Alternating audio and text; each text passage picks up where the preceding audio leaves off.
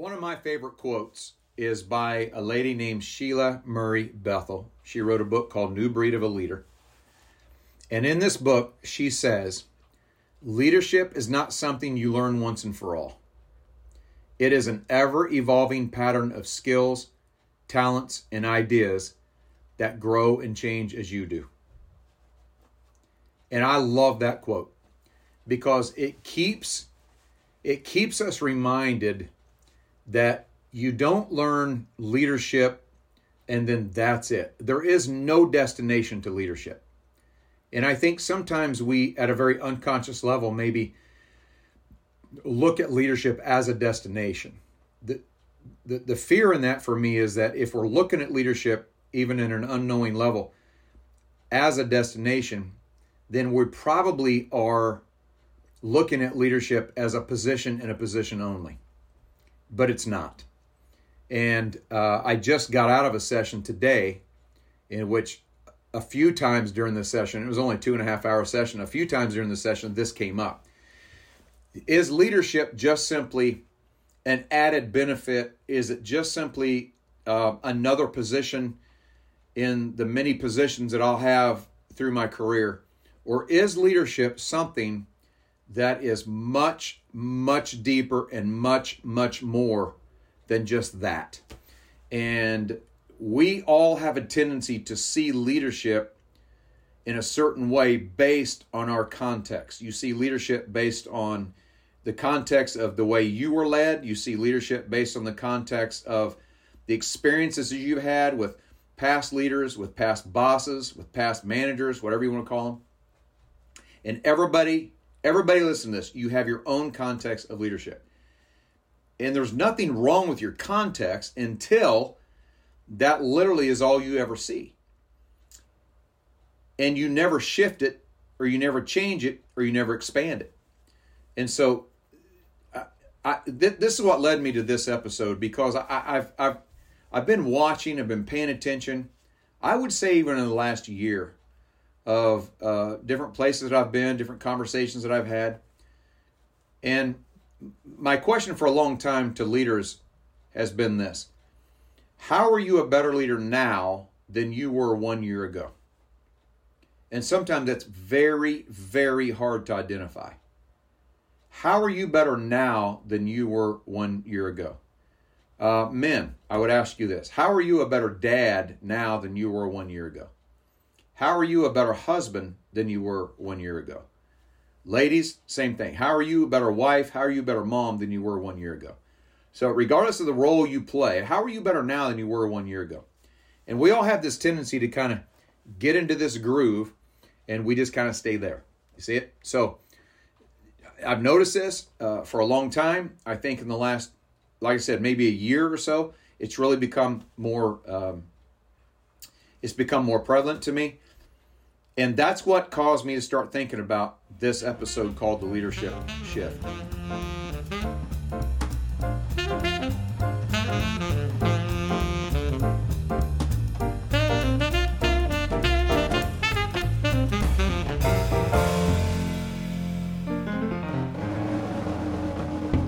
I wrote these notes uh, last summer and didn't know if it was ever going to be an episode or not and this is what's burning with me right now is how are we shifting our leadership? And i want to use the word shift because sometimes it's not just these big big things that we do. It's not the it's not the the big changes that we make. And this is the whole premise of budge in the first place is that it's not the big big things. It's the small incremental growth steps that we that we take um, some of you listen to this. I've been with you in person, and we've been at coffee shops. And I don't know if you've noticed this or not, but I can make my iced latte last about three or four hours. and I, I mean, I, I don't care if we're sitting having a conversation or if we are, uh, if I'm in a session, it doesn't matter. I can make my latte, la- and that's not a big one. I mean, it's, you know, a 20 ounce or whatever. I can make it last three or four hours. Why does that happen? It happens because I don't guzzle it. It happens because I sip it and I enjoy it. You see, and and I made this up. This is so. This is going to sound so cheesy, but I, I thought about this. This was several years ago. I sip S I P sip. Here's what sip is: slow, incremental progress. Sip, don't guzzle, and that's what we got to do in our leadership. Is we have to take it in small increments, man. You you cannot just go out and by leaps and bounds just change everything, it, it's it's not healthy for you. It's not healthy. You're going to shake somebody up. Uh, so we got to make these slow incremental progresses. I was with a guy one time. We just left Barnes and Noble. This is before we had a Starbucks in the town that I live in here in Springfield. Barnes and Noble. I used to go every day. And this guy's name was Dwayne. Dwayne was with me, and he got a hazelnut latte. He got a venti. Now, if you don't know, if you don't speak Starbucks, that's that's a 20 ounce. So that's that's a pretty big one. And we were not three miles down the road and it was gone. And I said, What on earth did you do? He said, Man, it was so good. I just had to drink. And he did. He goes, It was gone. I'm like, First of all, if you're ever with me again, don't ever, ever do that.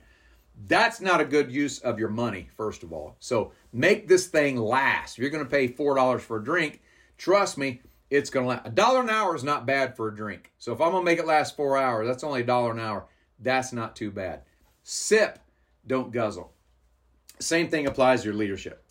So don't try these leaps and bounds. Don't try these big, big changes, but slowly, incrementally, bring about these changes that need to take place. So the reason it's hard to answer the question, how have you grown your leadership in the last year, is because you don't always notice those small incremental changes. And therein lies, you know, some of the problem. So now Sheila Murray says that leadership is not something you learn once and for all. It's not a class you take and you go, I got this. But it is an ever evolving, ever evolving. It's always changing, it's always evolving, it's always growing. It's a pattern of skills and talents and ideas that grow and change. And this is a part I love that grow and change as you do. As you do. You grow and you change. I love this question. I love asking this question when I'm in person, and I love asking this question and hearing people's answers. And I can all but guarantee you 95% of the time, I know the first word that's going to come out of somebody's mouth. Why is it so difficult to lead people? And 95% of the time, the first word out of somebody's mouth is they. They have different personalities. They have different ways of seeing things. They have different communication styles. And that's the mode we stay on. They, they, they. And while all that is true, it is scary because if that's why, you can't do anything about it. Why is it so difficult to lead people? It's not difficult to lead people because they have different personalities. It is difficult to lead people more accurately because you don't understand them. How are you growing? How are you shifting in your understanding of people? You see it? Why is it difficult to lead people? Because I just don't have the time to lead people like I need to. Again, more accurate answer is because I'm not taking the time or making the time to lead people the way that I need to. I promise you this. Everybody listen to this, you have time to do those things that you deem important. You just simply do. Everybody has time to do those things that they deem important. So if it's important enough to you to lead people at a different or a higher or a better level, then you will make the time to make that happen. Sometimes we just simply don't see the importance in that. So, what is it then that needs to move, or what is it that needs to morph? What needs to change or grow and improve? And again, we can get locked into our way of seeing things, and we can get locked into the way that we lead and not grow and not improve. There are three things that we're going to eventually wind up talking about in the leadership shift. Things that I believe that need to change. Here are those three things. Number one, humanization. It's the humanization of people. Seeing people as people always needs to grow, always needs to shift because people are going to continue to grow. People are going to continue to be different. You're going to continue to be around people, hire people. If you change jobs, you're going to bring a whole different set of people that are just weird and they think differently than you and they communicate different than you. And it is an ever, ever evolving journey of just understanding people and seeing people as people. The humanization of people. The second thing that needs to change is the meaning of your leadership. It needs to shift. What is the meaning of your leadership? In other words, why do you choose to lead people? Why do you choose to lead people? And the third thing that needs to continually shift is our flexibility. One size does not fit all. And the flexibility that we that we uh, practice in our leadership has to continually shift. And if it doesn't, then we're going to slip into the mode of one size fits all, and it just simply is not going to work. And we're going to wind up frustrating them, and we're going to wind up frustrating us. So, the first one I want to talk about is the humanization of people, seeing people as people. This is a huge ongoing shift in our leadership and in our life. I've said this for a long time. I think one of the things that we've done well over the last 75 to 100 years, and I don't think we've done it on purpose, but I think inadvertently and unintentionally, we have dehumanized the workplace. And again, I don't think we've done it on purpose, but I think just because of the way work is, we have dehumanized the workplace. Here's what I mean by dehumanize. When we fail to recognize the humanity of people as people, we've dehumanized them. Now, I'm going to pick a little bit here, and, and, and some of you listen to this, you've heard me say this, and I know it's just the way it is. I get it. I know it's probably always going to be this way, and it's probably never going to change. I get it, but it still bugs me some of the phraseology that we use in our organizations. Again, by habit and because it's been that way for a long time. But some of the phraseology we use just bothers me. And I think that it has a tendency to dehumanize. For example, when we call people employees instead of people, when we talk about leadership and followers, and we use words like superior and subordinate. I'm telling you, that makes me want to scratch something. Subordinate. When we use words as simple as manager or supervisor, that seems to imply that somebody you're hiring or somebody you're working with actually needs to be managed and they need to be supervised. Another word for supervisor would be babysitter. And I just think this terminology sometimes that we use has a tendency then to dehumanize. And we have a tendency then to slip into objectifying people and seeing people as objects rather than seeing them as people. And we fail to recognize the humanity of people. And I think, again, at a very unconscious, deeper level, we have that tendency to slide in and forget about the fact that these people really do have feelings, they really do have dreams, they have goals. They have something more intrinsic than what we can identify. They have something going on in their lives, just like we have going on in our lives. But I think we sometimes, again, at an unconscious level, we forget about that. It's the subtlety, the subtlety of dehumanizing people that sometimes is scary.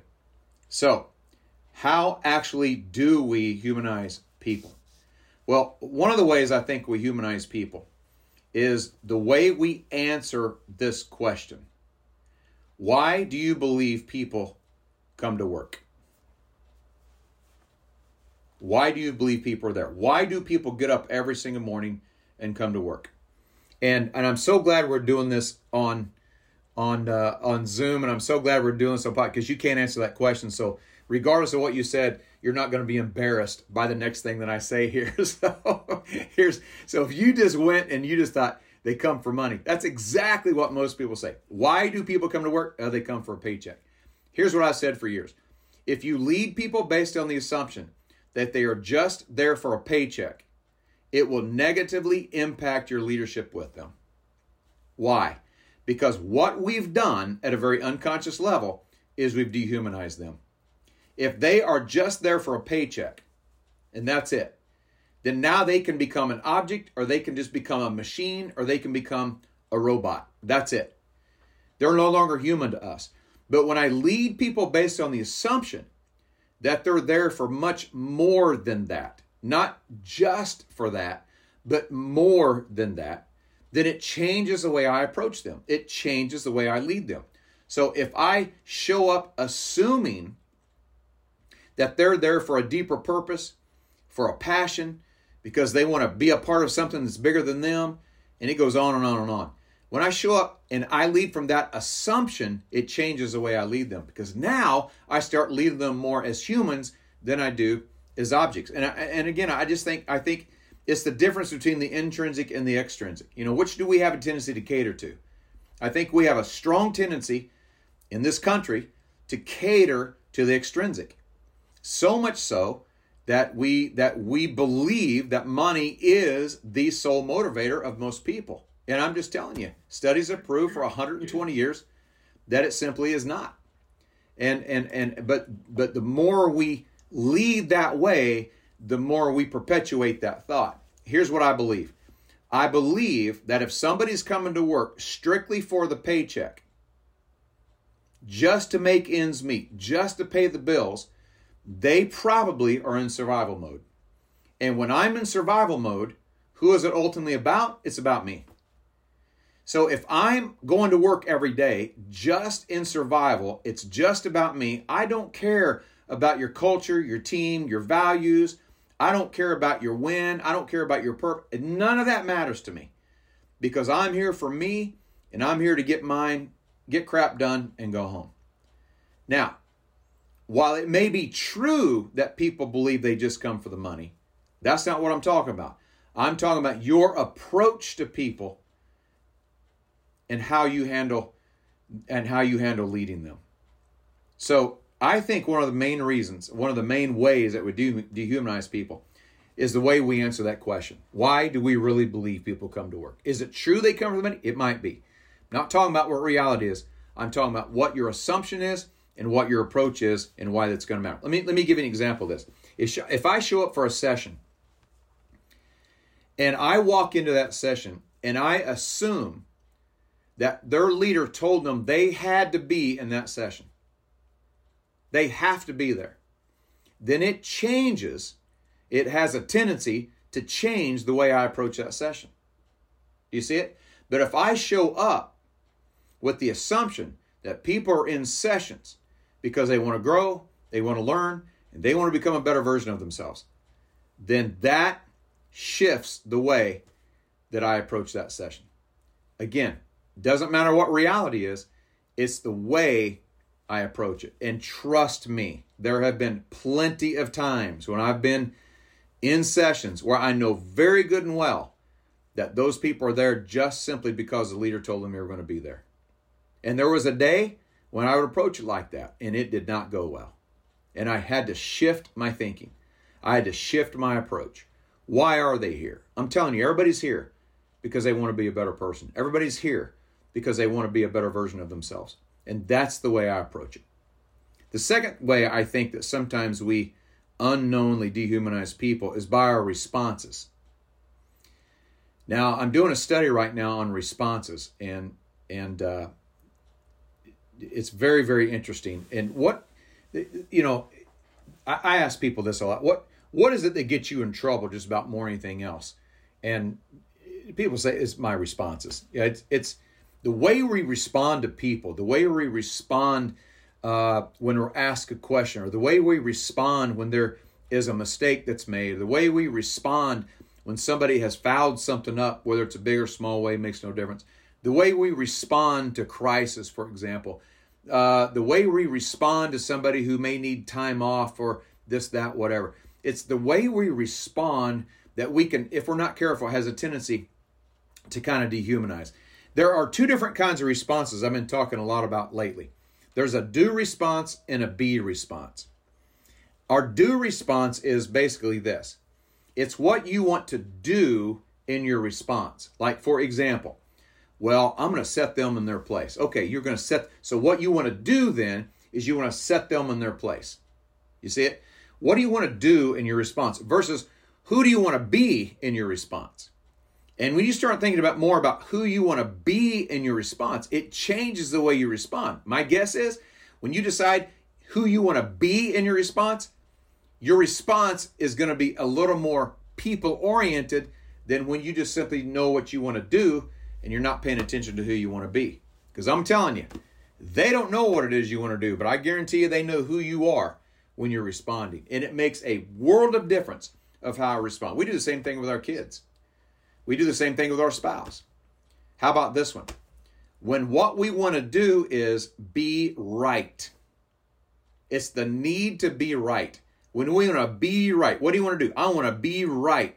And so, man, we argue it and we argue it, and defense walls go up, and we argue some more, and defense walls continue to go up, and we get nothing accomplished. And all the while, we sit back and go, man, communication needs to get better in our organizations. Could it be me? Could I actually, at a very unconscious and very inadvertent level, be dehumanizing people in my responses? Who is your response about? Is it about you or is it about them? Here's a question you can ask yourself to start humanizing your responses better. What is the most generous response that I can offer in this situation? What is the most generous response that I can offer in this situation? You see it? Sometimes in our responses, and again, I don't think we do this on purpose, this is a very deeper unconscious level. But sometimes in our responses, they come across as if we're trying to fix that person. And some of you have been in positions in which you felt like you were trying to be fixed.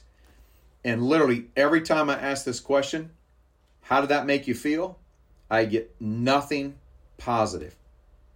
When you're in a position in which you're trying, you feel like somebody's trying to fix you, it makes you feel inadequate. It makes you feel angry. It makes you feel like you're never enough. It, it, it frustrates you, and the list goes on and on and on. So I got to be careful. I got to be careful as a dad. I got to be careful as a husband. I got to be careful as a leader that I am not in my responses coming across like I'm trying to fix that person, but rather I want to influence them. Do you see it? We're trying to persuade somebody to see things our way. Sometimes instead of influencing them to see things our way, we are trying to make or fix them to see things our way, and it just simply isn't working. And I think, again, that's just one of the very subtle ways that we can dehumanize people. Obviously, one of the ways that we dehumanize people is we attach labels. And labeling started probably, I'm going to guess, when you were in about third grade, maybe second grade. Uh, it definitely started when you're old enough to recognize human weirdness. And the moment you begin to recognize that people are different than you, that people thought different than you, that people acted different than you, that's when we begin to attach labels. And some of you listening to this have been labeled as a child, you've been labeled as a junior high student, you were labeled as a high school student, and some of you have not been able to shake that label to this day. Labels Labels can hurt, man. They can do damage. And when we label people, we have now, I think we feel like we've abdicated ourselves from having to deal with that person. And we haven't.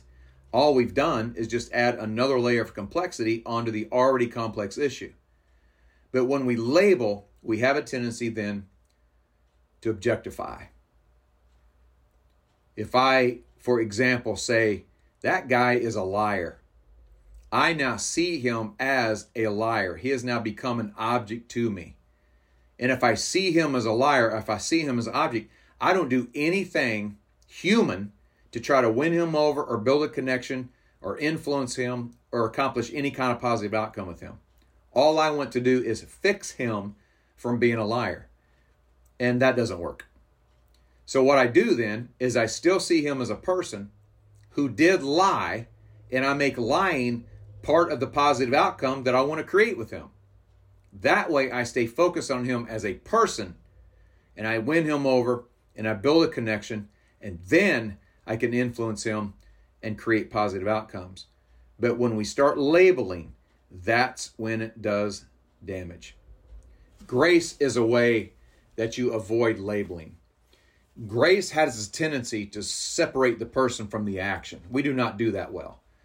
Because again, when somebody acts in a certain way, we label them as being that. We associate their behavior automatically with who they are. It's not who they are, it's what they did. And grace comes in and separates a person from the action. Grace comes in and says, Nope, he lied, but he's not a liar. Stay focused on them as a person. Do you see it? Stay focused on them as a person. And then you can steward your influence. What do you do? You fix objects, you influence people. And that's how the two intersect. Another way I think that we uh, dehumanize people, and this one's going to be tough because we have a lot of results driven people. Uh, we have a lot of results driven people in the country. I have a lot of results driven people that I work with, and I get this question all the time. Got it today, keeps coming up. How in the world do you lead people effectively when you got all these other things to do? How do you lead people effectively when you got all these tasks that you have to complete? You see? And that is a very, very complicated water to tread. It really is. But one of the ways that I think that we inadvertently dehumanize people is when we approach work or reproach our jobs with a get crap done mindset. And all that matters to us is just that get crap done. And I think what happens is that we overlook people sometimes and and and and get to the result. We overlook people for the sake of results. And I just I just think that sometimes at a very unconscious level, again, all this happens at a very I don't think anybody's setting out to do this on purpose, so I keep saying that. But I think at a very unconscious level, uh, what happens is that we uh, we believe we should get things done, and we should. But I think what we're doing is we're making people feel less than the result and and to me that's a very very dangerous uh, thing to do there's a difference between being results driven and results oriented we should be results oriented but i'm not so sure we should be driven by the results. And i've said this a lot and and if we were in person i would be using my fingers or my hands to show you what the proportion is. Obviously you can't see this and so i have to uh, I, I have to use uh, hopefully a numbering system that makes sense to you. But but pre leadership, in other words, pre your position of leadership, your task list was 80% of your time versus people 20% of your time. But when you step into a formal position of leadership, that has to shift. And if that doesn't shift, then we're going to do damage. It has to shift to, and I don't care, I'm making this percentage up. You got to decide what your own percentage is. But using what I just used, I'll invert it. It becomes 80% people and 20% task. And some of you listening to this, you are the main leader. And so that is one of the main shifts you need to make in your leadership is it becomes more people, less task. You see? And you develop people then to do the task that needs to be done. You get about the business of leading people. And I think this is one of the ways, again, in a very accidental level, we can have a tendency to maybe um, dehumanize people. Humanization as a leader is is is a tough it's a tough thing to talk about. It's a tough thing because I think I think every leader probably thinks that they love people and they care for people and um, okay i won't say every leader. I'll say most leaders think they love people and they care for people. And and you know what? They probably do. At a very deep level they probably do. I think we let this other stuff kind of kind of get in, in the way a little bit so how do i move beyond that how do i actually humanize people then as a leader so let's just chat about some ways very simple uh, very um, general ways that we can do that. I think one of the ways that we actually show people that we're humanizing them is when we, and I'm going to explain this, it's going to be a little quirky, so I'm going to explain this, is when we recognize when their tanks need filled.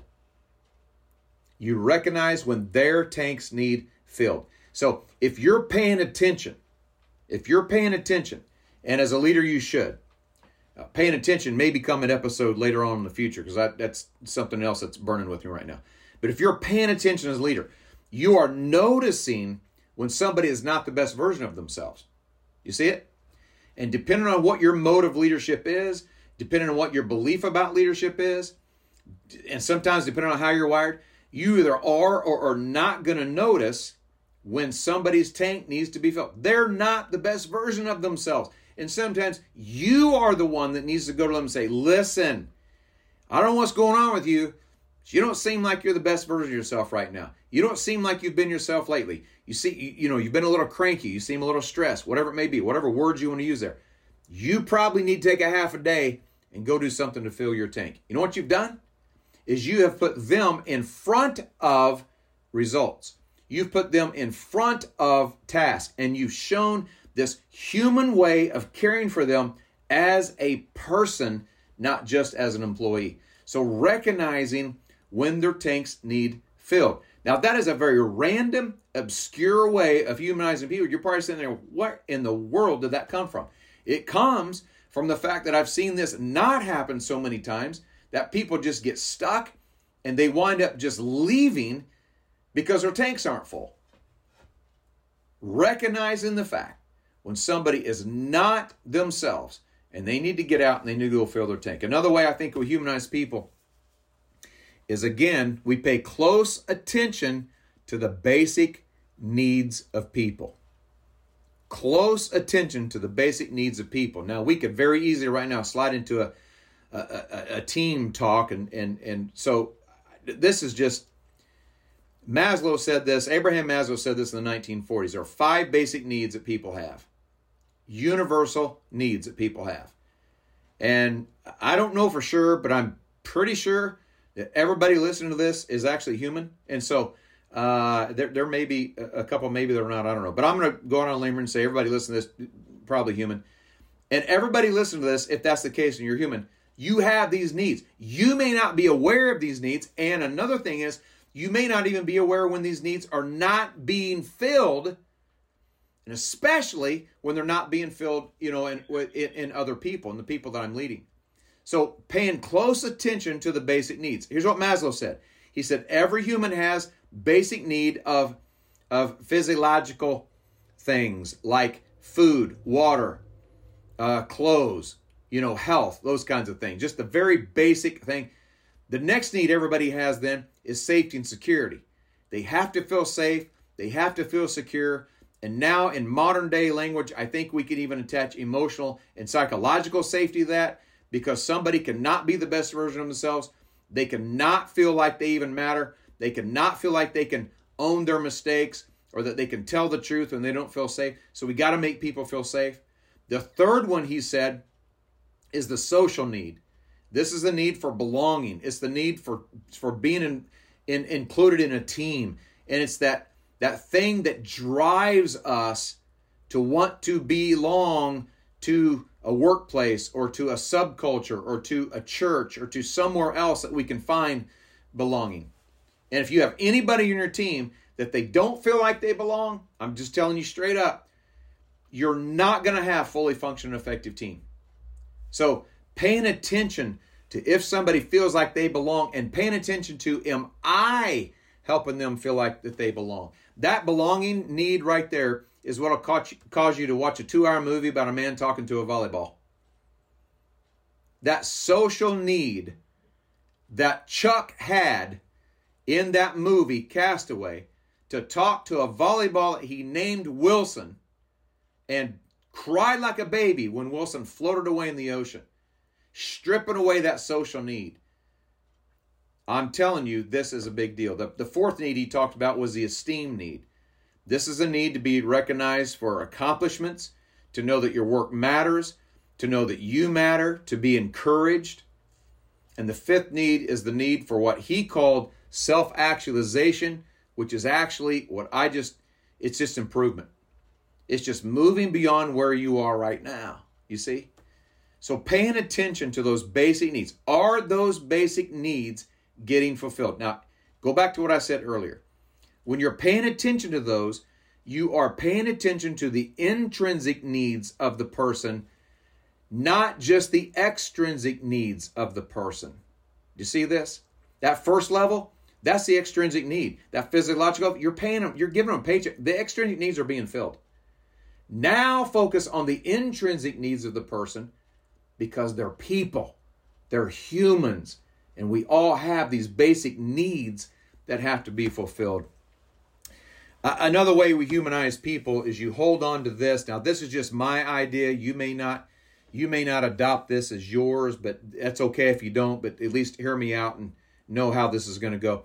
I personally believe encouragement is your number one leadership tool. And I, I think that when you become an encourager, you're going to win with people. If you don't become an encourager, you're going to struggle with people. I'm not talking about compliments and, hey, did a great job and nice job on that. And I'm not just talking about those loose things, hey, nice shirt. I'm not talking about all that. I'm talking about genuinely putting courage in people, recognizing the fact that they're human and humans need courage. And so I, as a leader now, become an encourager of people. And I recognize that they need it, but here's another thing. Remember, one size doesn't fit all. So, how I encourage one is probably not how I'm going to encourage the other. Because one size does not fit all. How you want to be encouraged may not be how somebody else wants to be encouraged. You see, we call that the golden rule. Treat other people the way you want to be treated. I can all but guarantee you, those of you listening to this do not want to be treated the way I want to be treated. I want to treat you the way you want to be treated. That's called the platinum rule. Treat other people the way they need to be treated. So again, you got to humanize people because you got to move to a level of understanding. Who are they? What are their needs? And how do they want to be treated? I've asked leaders this question for years. Do you know what your people need and expect from you as a leader? And nine and a half times out of ten, I get no, I don't. Well, if you don't know what they need from you as a leader, then you might not be meeting those needs. So, encouragement is your number one leadership tool. Everybody needs it and everybody can do it. I don't care how you do it, but just put courage in your people. And that way, I believe you're humanizing people. And the last way, and I've, I've kind of danced all around it, but basically, we've said it in so many words, is you understand them. You strive to understand them. You strive to understand them as people, not as employees. So striving to understand people, really, who are they? What is their story? How are they wired up? What are their experiences? What are their influences? You know, uh, what's their upbringing like? All those things. Start to understand who they are and what makes them tick and what are their inspirations and what are their motivations and all those kinds of things. You strive to understand people because they are people and they are different than you and they're not all the same as each other. And those are just some very simple ways that you begin to humanize people. So that's the first thing that I believe needs to shift in our leadership constantly, constantly is the humanization, the humanization of people, and uh, seeing people as people.